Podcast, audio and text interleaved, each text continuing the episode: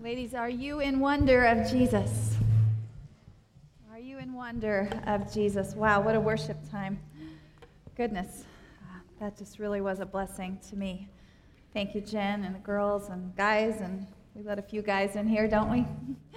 so, you know, the more I have relationship with Jesus, the more I'm in awe and wonder of him. I mean, he's so big and he encompasses so much of of life, and He brings all that is good of the life of God into me and into you, and that includes wisdom. And tonight we're going to spend some time in awe of wisdom. So, Proverbs 9 is where we're going to be, and I want to encourage you to turn there. And as you're doing that, I just want to let you know that I have really, really enjoyed these times of Bible study and prayer and worship with all of you ladies. And it's just, it's just been a special time to just do this in a simple way. Uh, sometimes when you try to do things simple, they just get more complicated. And I'm not going to say it hasn't gotten a little bit complicated, but um, you know, but just keeping it. Once we get in here, once all the stuff is done and we get in here, just keeping it simple. You know, worship. Let's get in the Word together. Let's let God speak to us, and then let's talk to Him. You know, it's just simple. And God does some really neat things. And we have heard some amazing testimonies of women, God doing things in their lives. And it's such a joy when, when you share those things. I mean, just, just glory to the Lord happens when you share the stories of the way that God is working. And so I want to encourage you if you've been here and God's been doing a work in your life, or if this is your first time and God does something tonight, that you share that that you give God glory in that. And we would love to hear about it too because it encourages our team and it helps us to press on in ministry. And we, we want to know how God is, is, using, is using the word that uh, He's allowing us to share. So, Proverbs 9 is where we're going to be uh, tonight. And I want to tell you, uh, you know that I'm teaching on my favorites this month. Well, this chapter has not been on my favorites list for very long. In fact, uh, I just really came across it for the first time that I remember last winter. But it only took one time reading through it and God just speaking really loud to me, and I knew this is going to be one of those chapters for me. And so I'm excited to get to share some things with you about it tonight. And, you know, I'm still learning. You know, last week we talked about uh, Psalm 27. Well, I've been feasting on that for 18 years, okay? This is still very new to me in a lot of ways. And so I'm sure there's still a lot to be gleaned. Uh, and, and, and that's the way it is for you too as you get into the word. I mean, once, once God shows you something, that's not all there is. He'll keep feeding you from that word for years to come. It's a rich word that he that he satisfies us with. But I'm a really visual person, and so the Lord knows that about me. He made me that way, and so especially um, chapters in the Word that have a real visual content to, to them, really God uses them to speak to me in powerful ways. And that's the way that Proverbs 9 is. It, it paints it just a really clear picture of the two standing invitations that we have in our life. And speaking of paintings, we're really thankful for the painting that was donated for tonight. And you're going to see this painting come to life as we uh, get into this chapter tonight. Susie Thornton painted this, and uh, just a beautiful um, painting. And whoever it was, I don't remember who it was that actually had the winning bid on this. This is going to be an invitation wherever you hang it in your home. You will remember this after we get through this chapter tonight. So Lord bless you with that. I think we all will, would want it once we, we finish with it. So let's just start reading. We're going to look at the first six verses. And it says, Wisdom has built her house. She has hewn out her seven pillars. She has prepared her food. She has mixed her wine. She has also set her table. She has sent out her maidens, and she calls from the tops of the heights of the city. Whoever is naive, let him turn in here. To him who lacks understanding, she says, Come Eat of my food and, and drink of the wine that I've mixed. Forsake your folly and live, and proceed in the way of understanding.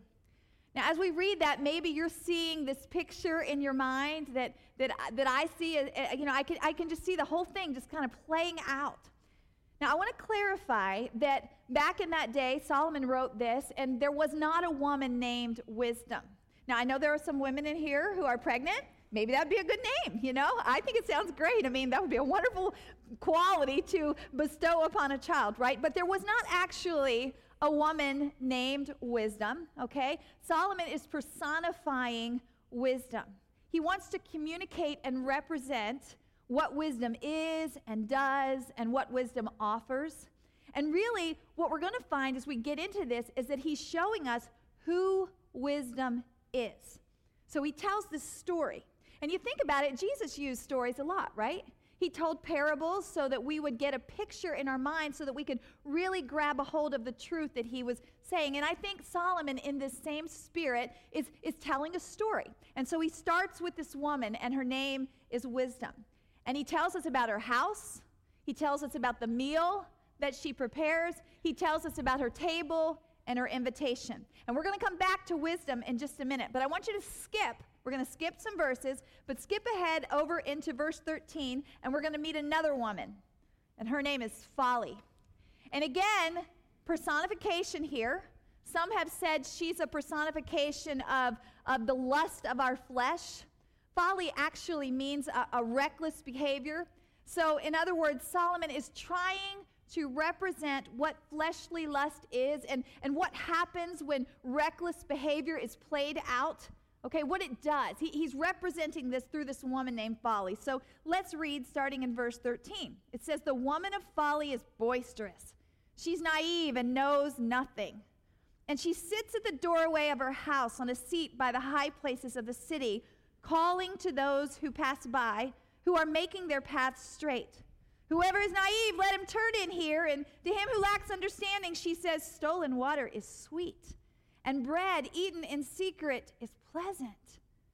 But he does not know that the dead are there, that her guests are in the depths of hell. So here we're meeting another woman. Her name is Folly, and, and we see that Solomon's telling us about her house and her meal and her table and her invitation. Two women. In some ways, they're kind of doing the same thing, but oh my goodness, are you already seeing the great contrast between these women?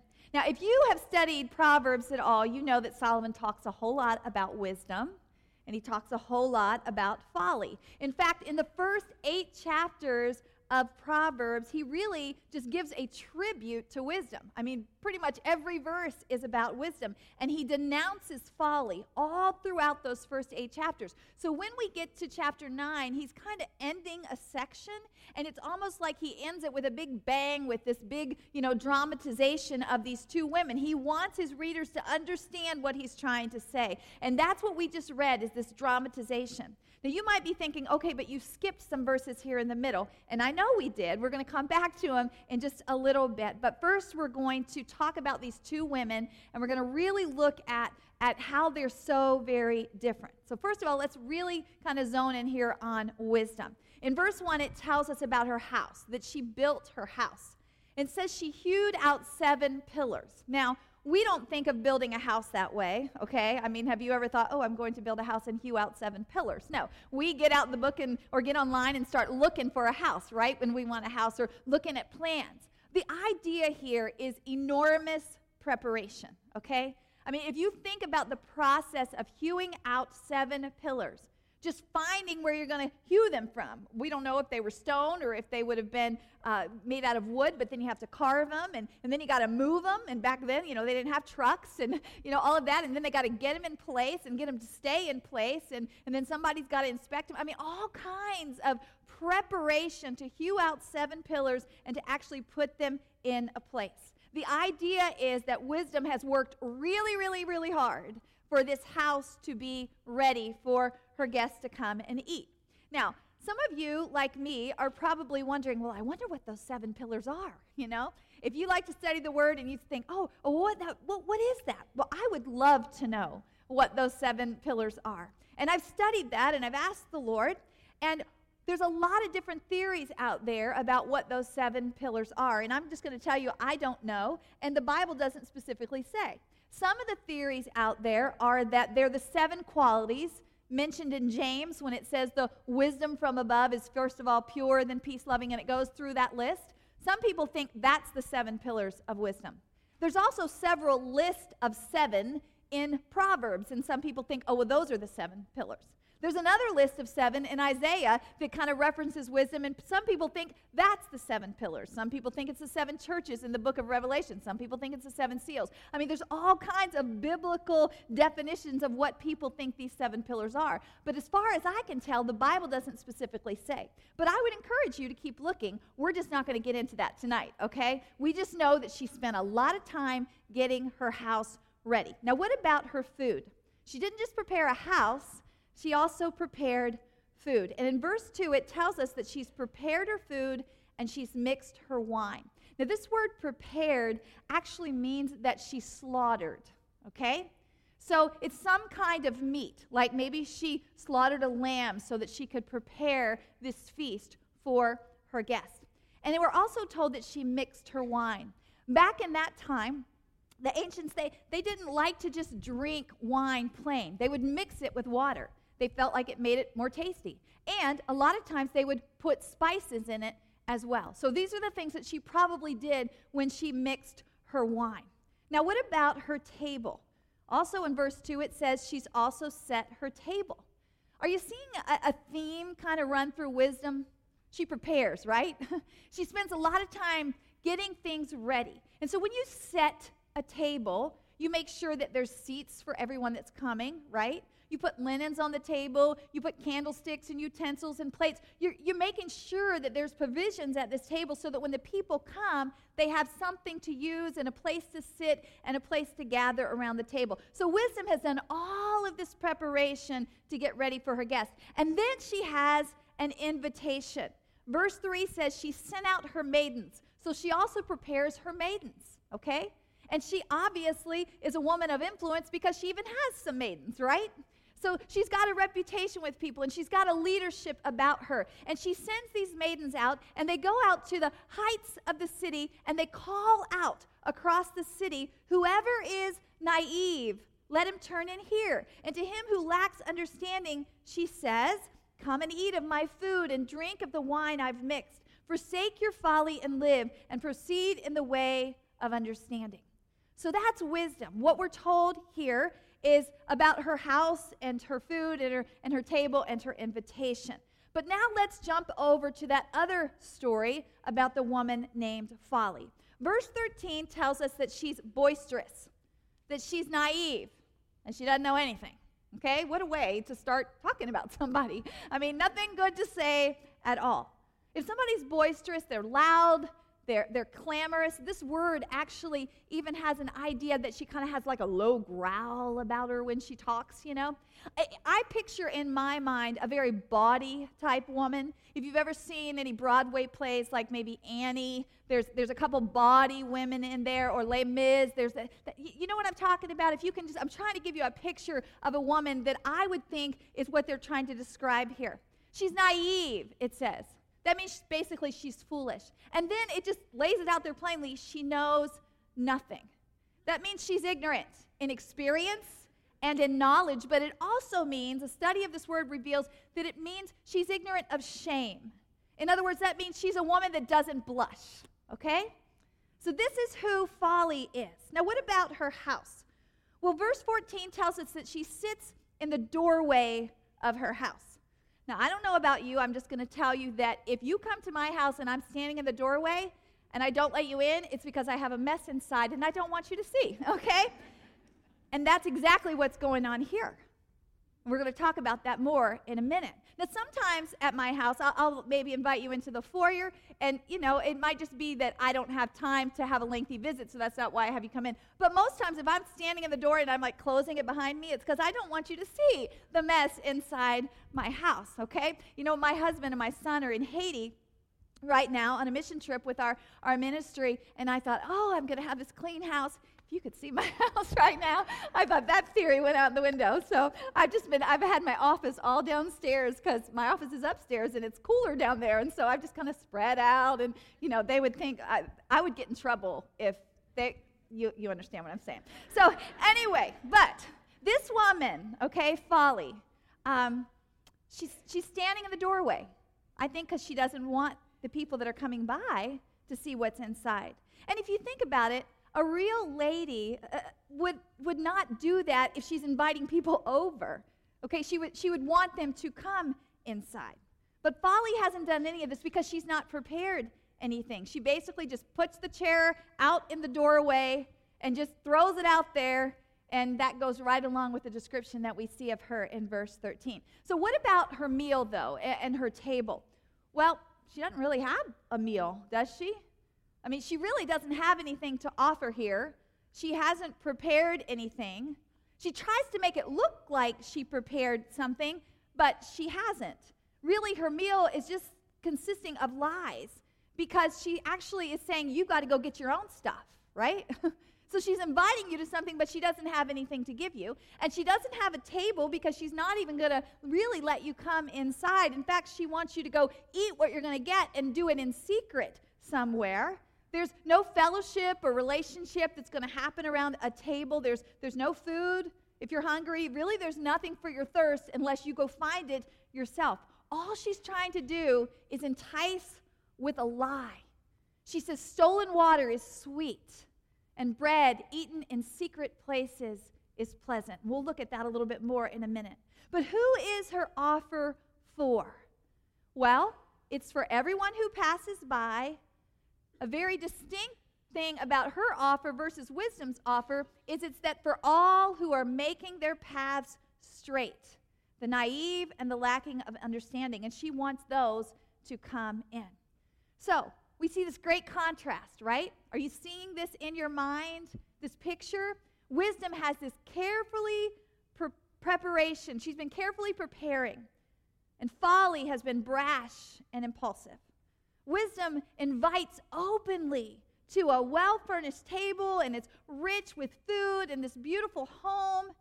And Folly calls her guests to a secret meal of the barest provisions that you got to go find yourself to even have. And then she wants you to steal off into a dark corner somewhere so that nobody will even see you eating and you can do that all by yourself. Thank you very much. The meal that wisdom offers is going to lead to life, this says. And the meal that folly is offering, which really isn't even a meal, but she tries to make it look like one, it's death. So there's all kinds of contrast. There's only one match in the whole two stories, and it's the invitation. They both start out the same way. I don't know if you recognize that or not. It says, All who are naive and lacking, come in here. They both say that. So, I would ask you, where would you want to eat now that we've looked at that picture? Seriously, which, which invitation would you want to take? Now, I think, I hope so, yeah. And, and I think that we all know that this is way about way more than food, right? I mean, we're all pretty aware that this is about more than food. But I want you to put that knowing to the side just for a minute, and I want you to think of this in terms of food, okay? If this was just about the food, what choice would you make? I, I think it's pretty clear, right? We would go to wisdom's table. That's where I would go. Because I prefer to sit down in a nice place and eat, you know, and have food prepared for me and feel good and have fellowship. I mean, that, that's just kind of the way I, I like to enjoy food if given the opportunity. I don't know if you've ever eaten anywhere where you were like really uncomfortable and the food kind of grossed you out and you really weren't sure, you know, what to do. If you've ever been on any kind of, of a mission trip, especially into a very poor area, you might have had some experiences like this.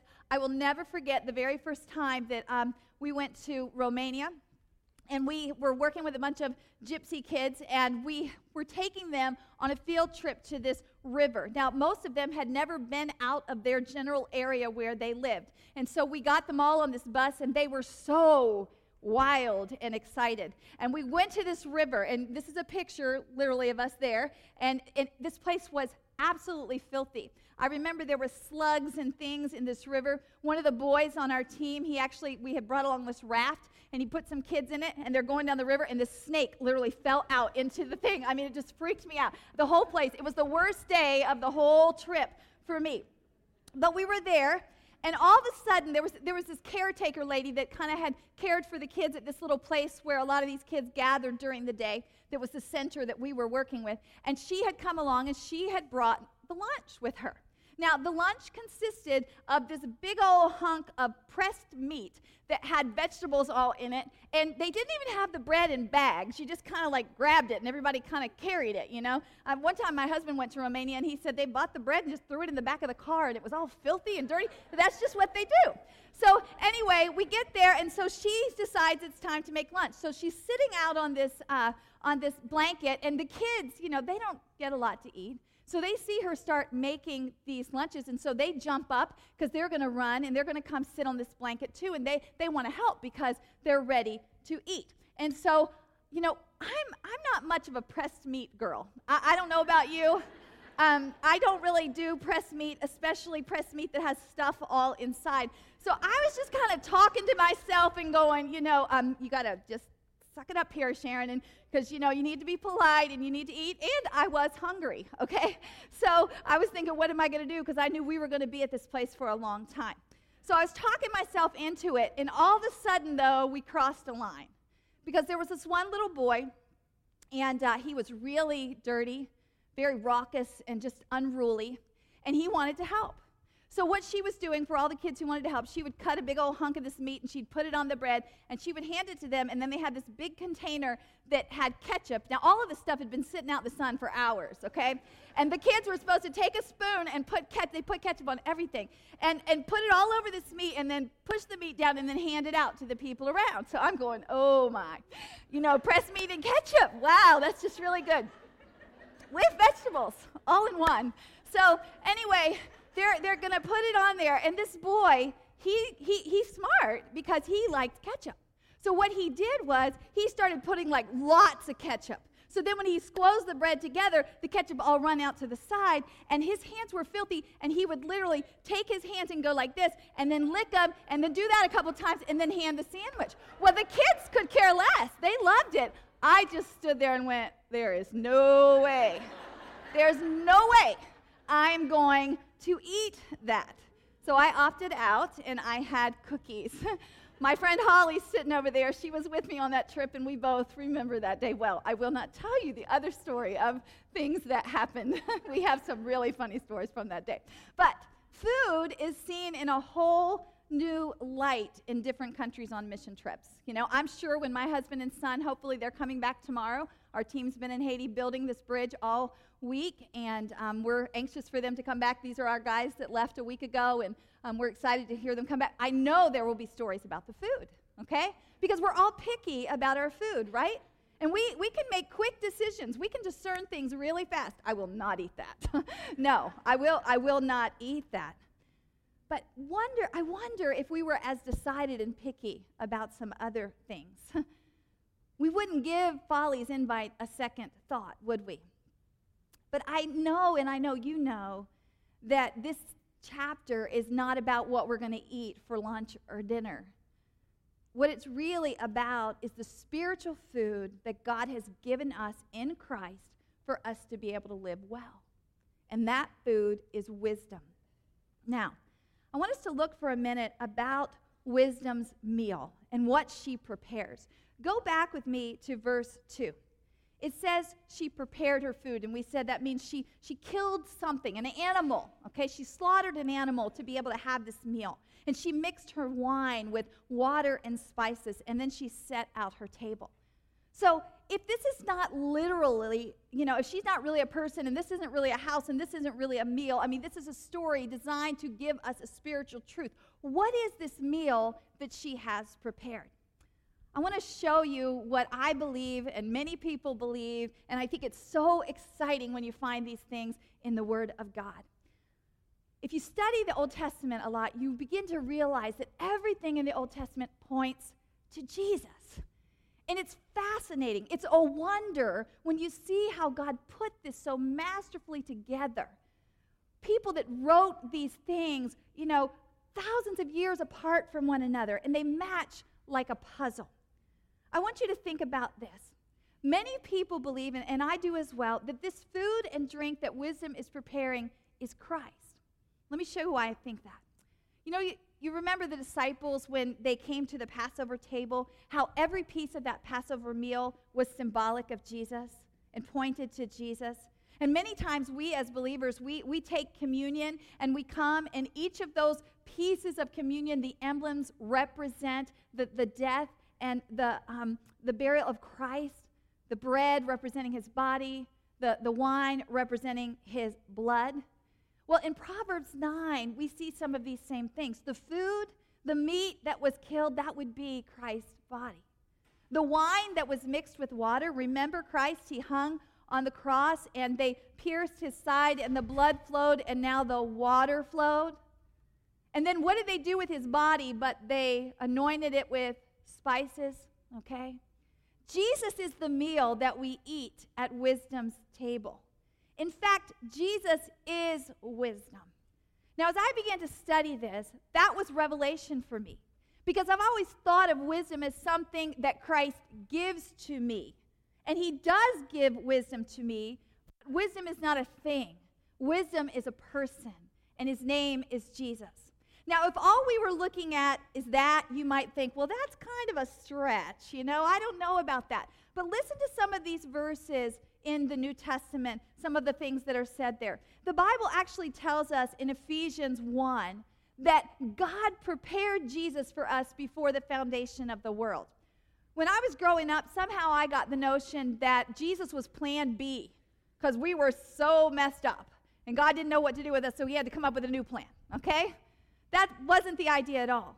God prepared Jesus before we were ever even created because he knew we would need a Savior.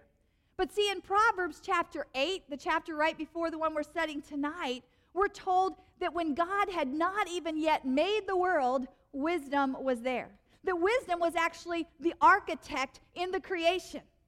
And we're also told in the New Testament that Jesus, all things were created by him and for him. He's wisdom. In 1 Corinthians 1:30, we're told that Jesus became to us wisdom from God. In Colossians 2, we're told that all the mysteries of wisdom are in Christ. Do you see this?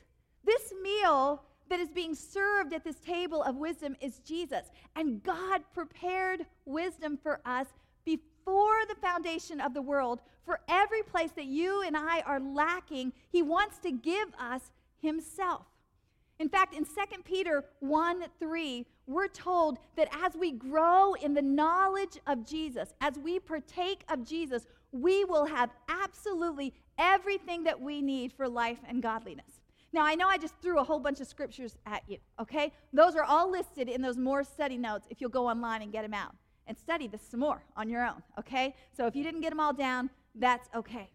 But also look at this Jesus, when he was here, wisdom, he sent out his messengers, right? His disciples, and many of us as well who have chosen to follow Jesus. We consider ourselves to be his messengers because we're inviting many to come where? to the marriage supper of the Lamb. Well, wisdom has sent out her messengers, inviting all who will come to come and partake of him, that they may what? In verse 6, it says, that you may live. Okay? Do you see this, this how this all works together? The only meal that's going to ever bring understanding into your life, the only thing that you can partake of to bring understanding and wisdom into your life is Jesus. What a wonder. Again, if we would be as decided and picky about our spiritual food as we are our physical food. Now, there's two very different invitations. There's an invitation right here in Proverbs 9 from God, from wisdom himself, the maker of heaven and earth, who is sovereign over all. And he says, I want to give you nourishment for your life. I want to I want to nourish your souls. Or there is an invitation from folly that you can figure this out on your own. My favorite definition of wisdom is very simple minded, and it's this living in such a way that you and God are going to be happy with 10 years from now. Okay? That's my favorite definition of wisdom. But here's the thing left to myself, I can't do that. I can't live on my own in a way that I and God are going to be happy with 10 years from now because I can't figure all those things out. I am lacking in understanding. I'm very naive in certain places of my life. And even if I figure some things out, I don't know what's going to happen tomorrow that I won't have figured out. and then I'm going to have places of lack and that area, okay? God wants to bring wisdom into our life. He's been preparing wisdom since before the foundation of the world. And Christ, right here, is offering us Himself. Folly wants you to partake of a lie, to eat the food that kills. Now, remember, we said earlier, folly's food is flesh, the flesh, the lust of the flesh. Look in verse 17. This is what she says, okay? This is basically the meal that she's offering.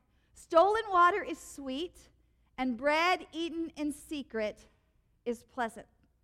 I have been seeking the Lord about what this means. In some ways, it almost seems like a riddle to me. and I don't do riddles real well. I'm like, God, just tell me. I don't, I don't like it when people are like, figure this out. I'm like, no, just tell me, okay? And so I just want the Lord to tell me. But I think what He wants me to do is just to think on this. And I've been thinking on this a lot, and I'm sure there is more to be gleaned from this, but I want to share with you just some of the thoughts that the Lord has just allowed to just be in my heart and my head about this whole idea of stolen water is sweet and bread eaten in the secret is pleasant. First of all, this idea of considering the source. My husband says that to me a lot. Consider the source because I'm easily swayed. I hear something, I'm like, oh, yeah. And he's like, consider the source, you know? Uh, it's not all free. There, there's, there's a line down there, Sharon, somewhere, you know, because I'll be quick to jump on it or, or whatever. Well, we, we need to consider the source here for the person that is saying this. Who is Folly? Why would we even listen to her invitation anyway? We got a great description of her at the right very beginning, right? Of her story. Why would we listen? Okay? She hasn't prepared anything. She just threw the chair out in the doorway and won't even let you see what's inside. Okay? She, she, she wants you to just go do it all for yourself. Why would you even listen to someone like that? This whole thing is so obviously a lie. And I want to tell you some of the obvious pieces that the Lord has revealed to me. Because she doesn't have anything to give. so there's a lie right there. She, she's not offering you anything that she's going to give you herself. She wants you to go find it yourself. But there's many lies right within it, even more than that very obvious one at the front. Stolen water is not sweet. It might be sweet for a minute, but when you get caught, it's not going to be very sweet anymore, is it? And what about bread eaten in secret? Well, first of all, there's no such thing as a secret. Now, we think there is, but there really is no such thing as a secret. Because you know what the Bible says? The Bible says that all things are open and laid bare to the Lord God above. So, regardless of whether or not we think we're doing something in secret, maybe nobody else knows, but the maker of your life knows, the judge of the earth knows, the one who really matters knows. So, there's no such thing as a secret anyway, so that's a lie. And then, why would eating something in secret be pleasant? Because this whole idea of eating in the secret, it, it kind of gives this idea that there's a reason why you want to hide from somebody because you've done something wrong, okay? Well, in my idea, hiding isn't very fun unless you're playing games. And it's all right to play a game every now and then, but I don't want to do that like all my life. How many people, how many of us know people that just play games all the time? Because their whole life is wrapped up in deceit and you don't even know what it is they're saying, and you're just like, would you just be honest and stop playing all these games? Games are not fun when that's your life. Games are fun every now and then to just play for enjoyment, but not when that's going to be the way that you live. And eating by yourself is never pleasant, especially when you're hiding off in a corner and all you're getting is bread when you could have a feast over here at wisdom's table. And the biggest lie of all to me, and this is I've thought on it, and the Lord has revealed some things to me, is that if you're lacking, you need to go and take things for yourself. Because, see, you don't have to do that. You've already been offered freely of this wonderful meal that wisdom has prepared and this wonderful drink that she has mixed on your behalf, and you can just come. You don't, you don't have to take it and steal it and be all by yourself, but the lie here is that you got to provide for yourself. So here you are on your way to wisdom's house, and you're, you're making your path straight, and she's trying to distract you. She says, You can have free water. Okay? Well, why would you want free water when you can have wine that's been mixed with spices? Jesus is the living water, and you can have all that you want. And you can eat all the food that you want at Wisdom's house too. So why would you feel like you need to steal some bread and eat it off all by yourself when you could go there and have this wonderful fellowship with people? Let's put this in real terms for us, okay?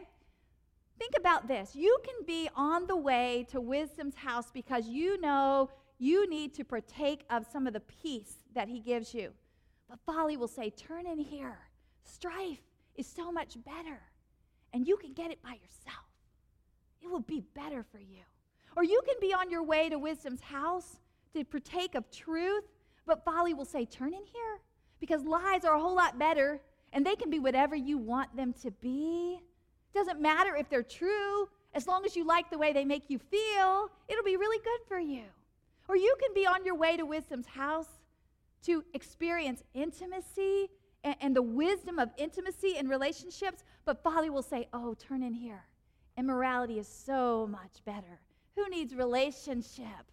Just, just get this cheap thrill for a little while. Get it to be the way you want to feel right now in the moment. Or you can be on the way to wisdom's house to partake of joy, but folly will turn in here and say, selfishness and isolation are much better. Think about yourself. Do for yourself. That's going to make you happy. See, folly wants you to believe that your way is much better than anything you could find at wisdom's table. Why walk all the way to wisdom's house when you can turn in here and take care of all of it by yourself? But the truth is, we can't do that anyway. and all the glitter that she's putting on it is a lie. Because stolen water is not sweet, and bread eaten in secret is not pleasant. The thing about this that is alluring is that it's forbidden. you know what I mean by that? For whatever reason, in our human nature, things that are forbidden are often charming. You think about if, you, you know, something could be sitting there and you don't even want it until somebody says you can't have it. And then all of a sudden you want it, right? or you think about in the garden, they had all those fruits, and then God said, I don't want you to eat of that one. Which was the one they wanted? That one. All you have to do to people is say, Don't look at that, and every head turns and looks, right? Because that is our nature. So there is a certain charm and allure of the forbidden. But also, what we have to realize is the lie of what folly offers to us is always cloaked in some kind of glitter or sweetness or pleasantry that isn't real. And that's exactly what she's doing here. If it was food, we would recognize it for what it is. We would see the beautiful table and the rich food and the wonderful house and all of the seats around the table where our friends could be there at Wisdom's house, and we would say yes. And we would look at the invitation from Folly, and it would be like that pressed meat sandwich that had been sitting out in the sun with ketchup and germs all over it, and we would say, No, I, I, I don't want that at all. But this isn't about food, is it? And we need to be as decided and picky about our spiritual food. In fact, way more picky about our spiritual food than we are our physical food. Because this is about two invitations and where we're going to get our nourishment. Both invitations start in the same way. Verse 4, verse 16, they're exactly the same. Whoever's naive, let him turn in here. To him who lacks understanding, she says. They might look the same as they began, but they're very different. Because who are the invitations for? Wisdom, she calls from the tops of the city heights for whoever. Whoever. That means anyone is welcome. It makes me think of the word in John 3:16, whosoever.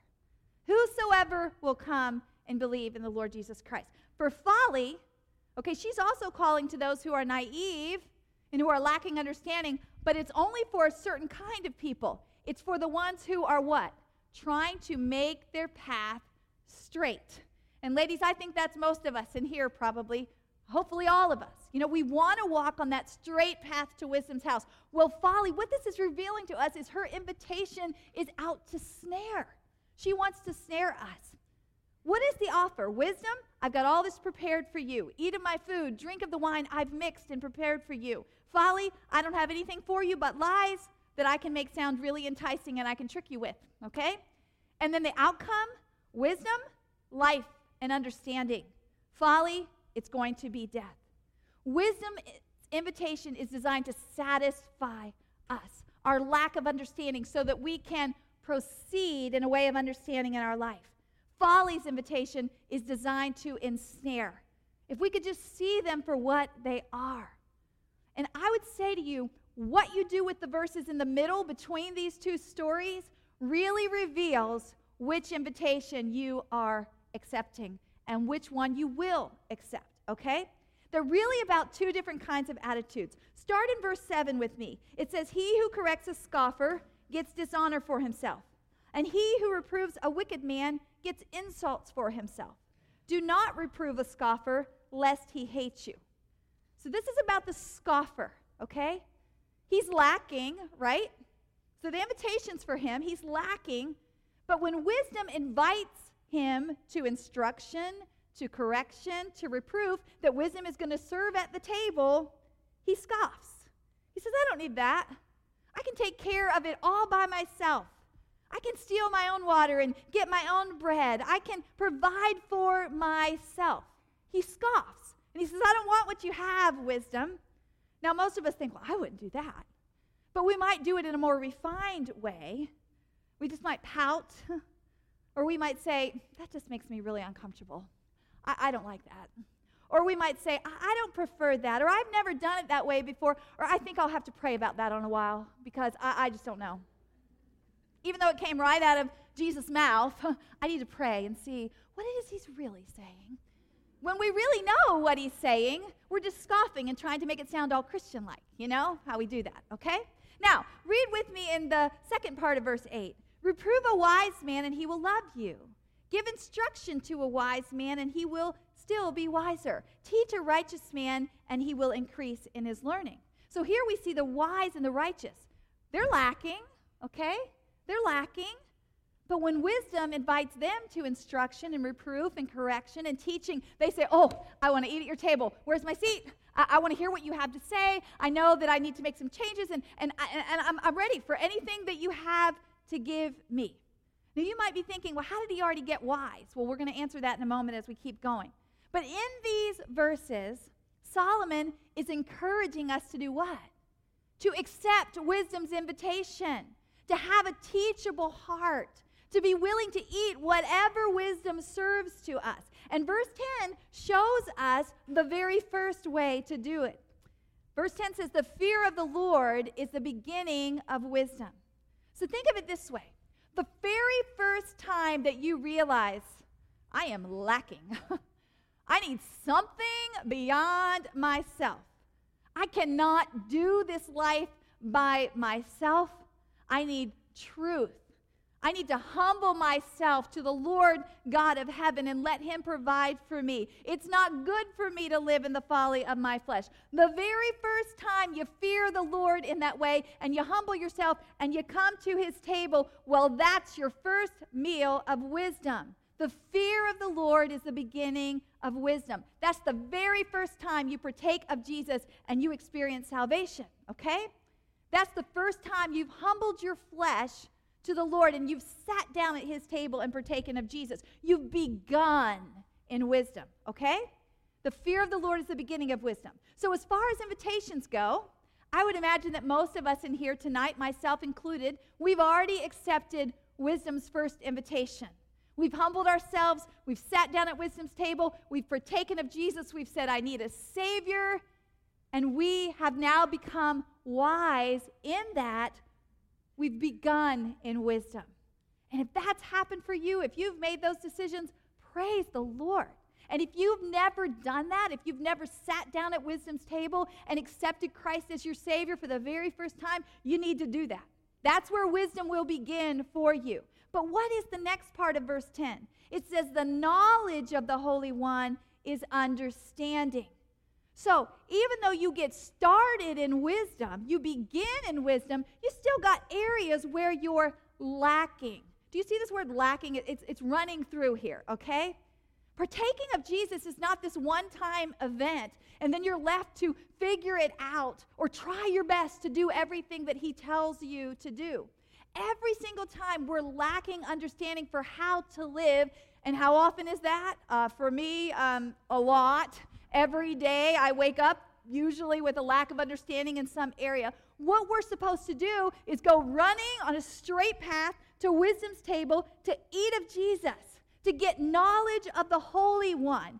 And then it says we're going to have understanding. That's how we're going to get the wisdom through the knowledge of Jesus.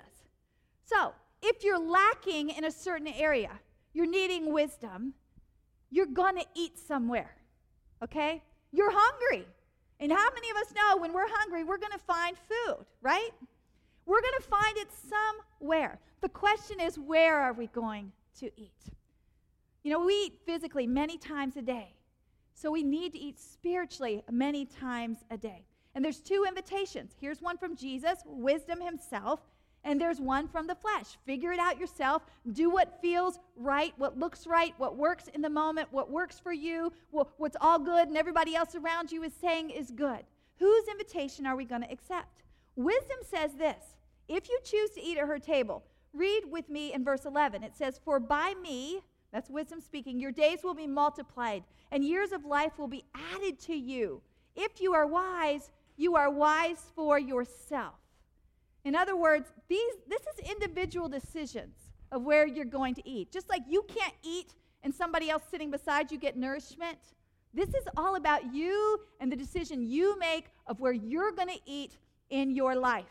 Okay? We, we all have choices. It's not like the whole family's going to this table. We all have to make that decision ourselves. More like kind of being at the food court, I guess, and there's only two choices, okay? Which one are you going to go to? Everybody's got to make their own decision. But what is the result if you accept folly's invitation? The second part of verse 12 if you scoff, you alone will bear it.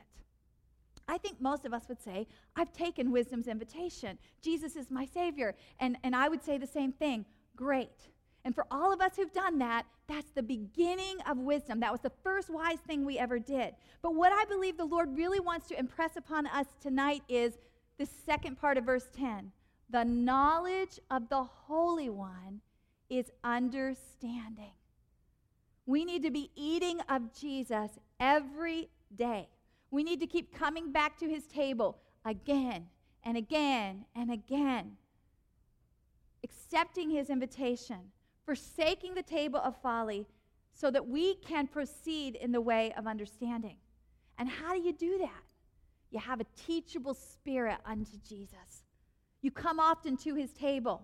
You don't scoff at the Lord and push him aside and figure out things on your own, but you have a teachable heart unto the Lord. And you know that there's only two invitations. So if you don't go to wisdom, you're going to get bound up somehow in this lie over here from folly. Now, it's very hard to be teachable. Jesus knows better than anyone about scoffers. You think about this. He came to the world to serve up himself, right? To serve wisdom. And some scoffed. And he alone bore the dishonor and the insults and the hate that verses 7 and 8 talk about. But he also became well acquainted with those who wanted to be teachable unto him, who wanted to eat of him, because he also served up wisdom, and many were wise. And they ate of him, they partook of him, and they received life.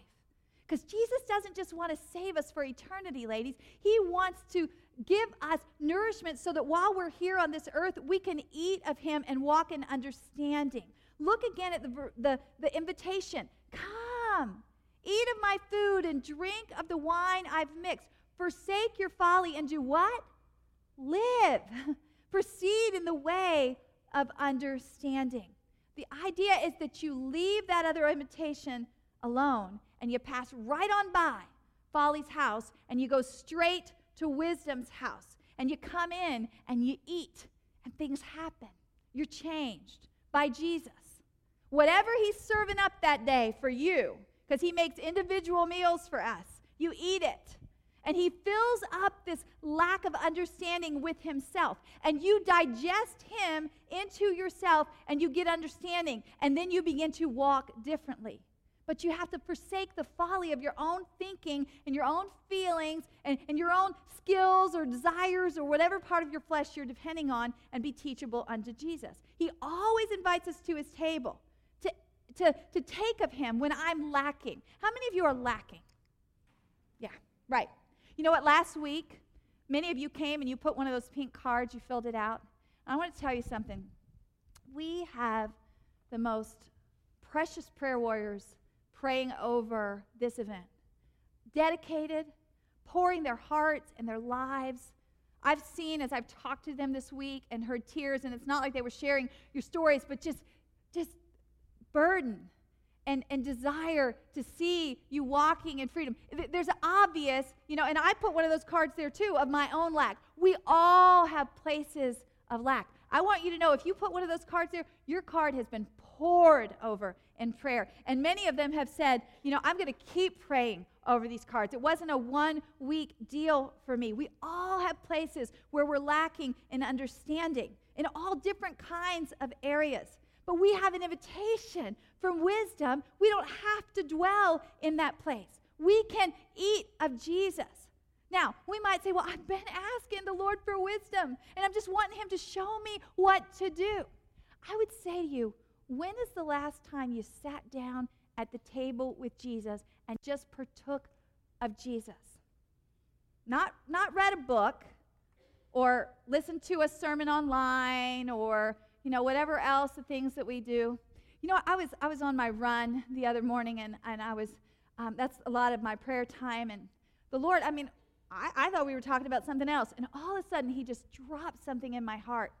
This year, I've really been trying to eat clean. And a lot of you know what that is. You know, that's kind of a big thing in our culture right now, you know, to, to stop eating all this processed food. And you know what the Lord said to me? He said, if you would stop eating all this processed food, you would get so much more nourishment. I just went, whoa. He said, my people need to start eating clean. In other words, stop eating all this processed stuff and just eat my word. Eat of me, and I can do so much in your life. And I was like, wow, what a concept to eat clean. So much of what we try to partake in our walk with the Lord is so processed, we can't even find Him in it half the time.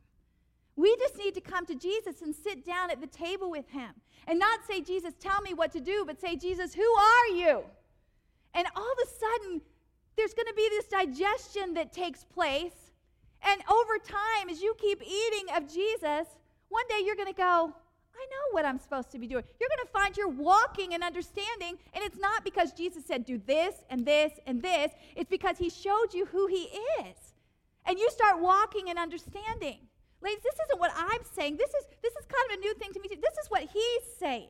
We get so caught up in give me an answer for that. I want this meal today, Jesus. Tell me what to do and then I'll do it. And he's like, I just want to tell you who I am. And then you'll be wise because I'm wisdom. You need me. Just like you can't see digestion happening when you're eating, right?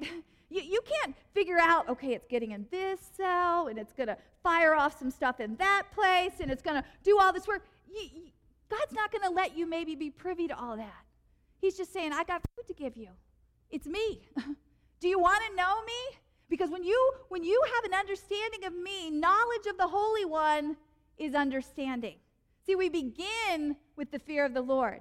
It's a knowledge of the Holy One that then causes us to walk in understanding. But see, so often, and this is the problem, and this is why I think a lot of times we don't eat clean, okay? It's the same reason we don't eat clean physically because we like all that other stuff better, right? it tastes better. And sometimes we don't like what the Lord is serving. And what we don't realize, and I think what the Word of God here reveals to us, is we're really a scoffer. And we think, I'm trying to sit at the table of wisdom, and what we're really doing is we're scoffing.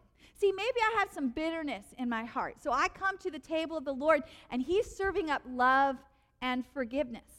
And he wants to teach me how to love like he loves. And so he starts showing me, let me tell you about the time that these people were hanging me on a cross. And I looked down and I said, Father, forgive them. And I blessed them. And you're like, I don't like that meal. And we start throwing a temper tantrum like a two year old who doesn't want what's placed in front of them. I wanted justice today. I wanted vindication today, God. I don't like that. So we run off and we find something that tastes better. Or maybe we're disappointed with life, so we come to the Lord and we hope He's serving up something new and exciting because I'm just tired of the same old thing. And we sit down at the table, and the same old meal that we've been eating all year long of trust and perseverance and wait on the Lord is exactly what He's serving up. And He shows us, He, he gives it to us of Himself, and He shows us how He did it. But we don't like that. So we scoff, or we get mad, or we refuse to eat. Or maybe we like what he served last week, and it, all our friends are getting to eat that this week, and so we're like, we go sit down with Jesus, and he's like, No, I made something really special for you today. It's sacrifice. Let me talk to you about my sacrifice. No, Jesus, that's not what I want to eat. And we scoff. Or maybe we want a happy meal. Do you ever go to the Lord and you want a happy meal? And he says, No, I want you to have discipline and self control. Do you see what I'm saying here? And we don't even realize that we do this. It's hard to be teachable. And in those moments, it's very easy to pull out that other invitation and go, wow, I could go down the road here and get me a happy meal. I could get whatever I want. Nobody will know, and I won't have to answer to anybody. I can even get a toy in there. no char- no change required for me, no cost to me. I won't have to think about anybody but myself. But it's not to our benefit because God has revealed to us in His Word exactly what is the meal of folly. What does it say here? If you're wise, you're wise for yourself, right? Every one of us has to determine what invitation we're going to accept. Will we eat of Jesus or are we going to scoff? We think we need wisdom. Jesus says, Eat of me. Don't come asking me, what do you need me to do? Uh, tell me exactly what I need to do in this situation. Give me discernment, God. That's what we do. I do it. I'm telling you, this has changed me. It is changing me because I'm so prone to the other way. Wisdom is a person, His name is Jesus. Knowledge of the Holy One produces understanding for life. We eat of Him. We eat of Him. It says, if you scoff, you alone will bear it. I like Proverbs 9 because it reminds me, it gives me a clear picture. It's a painting in my head of these two invitations. And ladies, I mean, I don't think you can get any clearer. We need to say yes to Jesus. We need to eat at his table. What does that look like? What does it look like to eat of Jesus? Well, you know, just like there's a, a myriad of ways that you eat physically. I mean, we could describe all kinds of things. Personally, like for me this year, the Lord has served up heaping amounts of love, both kinds, the bitter and the sweet. Okay? I mean, there's been a lot of Him serving me Himself, of just loving on me in His sacrifice and His mercy, and just teaching me about the depth of His love and salvation in my life this year. But there's also been a whole lot of loving when it's really, really hard. And I've had to like strap myself in like in a high chair sometimes, okay? Because I don't want to eat that sometimes. Sometimes it's just like, you know, just like you have staples that you eat every day, some of the meals are like that with Jesus. You know, that are just those regular meals that you eat. Some are your favorite things, some are things that you don't like, some are things you've never tried. I tell you, a lot of times in the meal that the Lord's been serving me this year of loving when it's hard, it's kind of like we've eaten a lot of leftovers because I can only take a few bites at a time. And He's so gracious and He lets me come back and He wraps it up and then we open it up. I'm still going to serve this to you. Are you going to eat? Because I want you to proceed in the way of understanding. But, but how do we get a knowledge of the Holy One? Through the Word. through the word. That is the where you're going to get a knowledge of the Holy One. And see, Jesus is wisdom. Jesus is also the word. He's also the living water. He's also the light of the world. I mean, we could go on and on with all I mean, God pulls out all the stops to help us get it. He gives us every kind of example to help us to see you need Jesus, okay? He's it. He's the great I am. He's the wonder of the world. You know, it might sound new to some of us eating of Jesus. I mean, we might only be familiar with that in terms of taking communion. uh, where his body and blood are symbolized as the bread and the juice. And, and we eat and we remember that Jesus died for us and that we can have eternal life. As John 3:16 says, for God so loved the world that he gave his only begotten son, that whoever believes in him would not perish but have eternal life. I mean, Jesus wants us to eat of him, to, to have that fear of him so that we might begin in wisdom. And I, I know that there are some women in this room who need to humble themselves to the Lord and, and receive Christ tonight for the very first time. I, I know that. You need to fear God. You need to humble yourself. You need to accept Jesus as the sacrifice for your salvation. We've got some tables up here right in the front, these two. We've got the bread and the juice at these tables. They symbolize Christ's death for you. And I, just want to tell you right now if you want to receive Christ tonight, in a few minutes, we're going to have some music, and there will be a prayer leader up here, and she can help you and you can come and you can express your desire to receive Christ, and she will help you to begin in wisdom. But the second part of Proverbs 9:10 says the knowledge of the Holy One is understanding. And ladies, we also have a bunch of tables along the side in the back, and they also have the bread and the juice, and we're going to have some Bibles laying out on those tables as well that, that represent the how we eat of Christ as well. And a prayer leader is going to be around there as well. All the prayer leaders have those gray, genuine shirts on. They're genuine prayer leaders, okay? So we just wanted to be able to identify them to you. But you know, these are also tables tonight during our prayer time that you can eat from. To come to the table and say, I'm so thankful, God, for my salvation. I'm so thankful that you saved me. You are wisdom, and I need you, and I need to eat of you. I need knowledge of you, Jesus. You need to bring your lack to these tables, symbolic of bringing your lack to the table of wisdom to eat of the Lord, and, and to just say, Nourish me with yourself, Jesus. I will eat. These tables are a place for us to eat of Christ, maybe for the very first time in salvation, or maybe so that we can grow in a knowledge of Jesus and walk in understanding. Christ alone, Christ alone is the only wisdom for salvation and understanding in this life. The only one. Only He can give you understanding and wisdom to walk out this life well. And here's the wonderful thing when you come to a table to eat, you have conversation. So when you go to one of these tables tonight, it might be a conversation of repentance. You might need to say, Jesus, I am sorry. You have been trying to feed me, and I have been scoffing at you. I'm going to forsake my folly tonight because I want to live.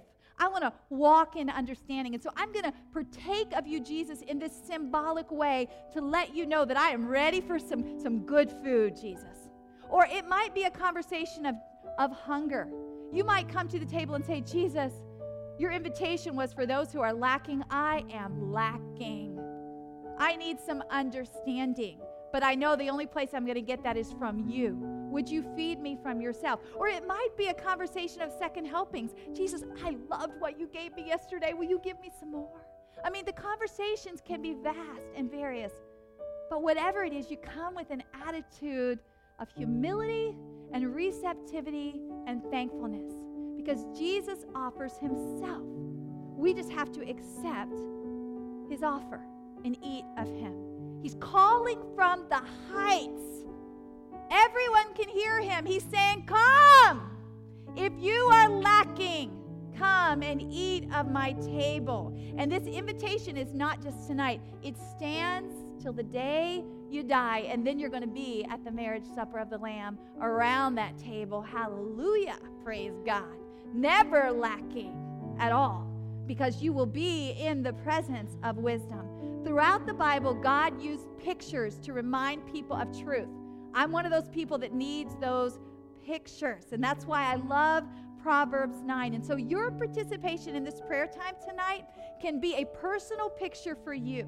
There's just something about doing something physical with something that you're taking in spiritually. So if you get up and you walk to one of these tables, It can be that remembrance for you. It can be a video that the Holy Spirit can play in your mind when you're trying to decide am I going to stop in here at folly or am I going to keep on my straight path to wisdom's table? Am I going to get to the table and open my Bible and spend some time with Jesus today because this lack that I'm feeling in my gut is not going to get satisfied anywhere else. I need Jesus. And that action tonight can be exactly what you need to propel you to that table again and again. God will use it as a spiritual marking place in your life to remind you of this word here. He takes the physical and the spiritual and he works it all together. So, up front for salvation, along the sides, if you just want to give yourself a time to pray, to talk to the Lord, and a marker of remembrance of what this word says to you. And the beautiful thing is, is there will be other sisters around the table, which is exactly what happens when you come to the table of the Lord as well, because He's feeding His children. You know, the Bible talks about us being sheep. See, in the physical, I only try to eat, you know, several times a day, and I have to discipline myself for that. You know what? You can graze all day long at the table of the Lord if you'd like, all right? Our prayer leaders are ready to pray with you at these tables. If you want to partake of communion, feel free. Just break off the bread, dip it in the juice, please. Okay. Just wait for a spot. If there's not one open, just stay in your seat and just wait. This might take a little bit of time, but what a beautiful way to conclude this Bible study time, and we'll, we'll finish out with some worship. What a blessing to be able to partake of wisdom, Jesus freely given to us, that we might forsake our folly and live. I'm looking forward to a rich feast around these tables right now. And in the days to come, to know that we are going to the table of the Lord and partaking of Jesus, and He is feeding us with his wisdom. So feel free to partake.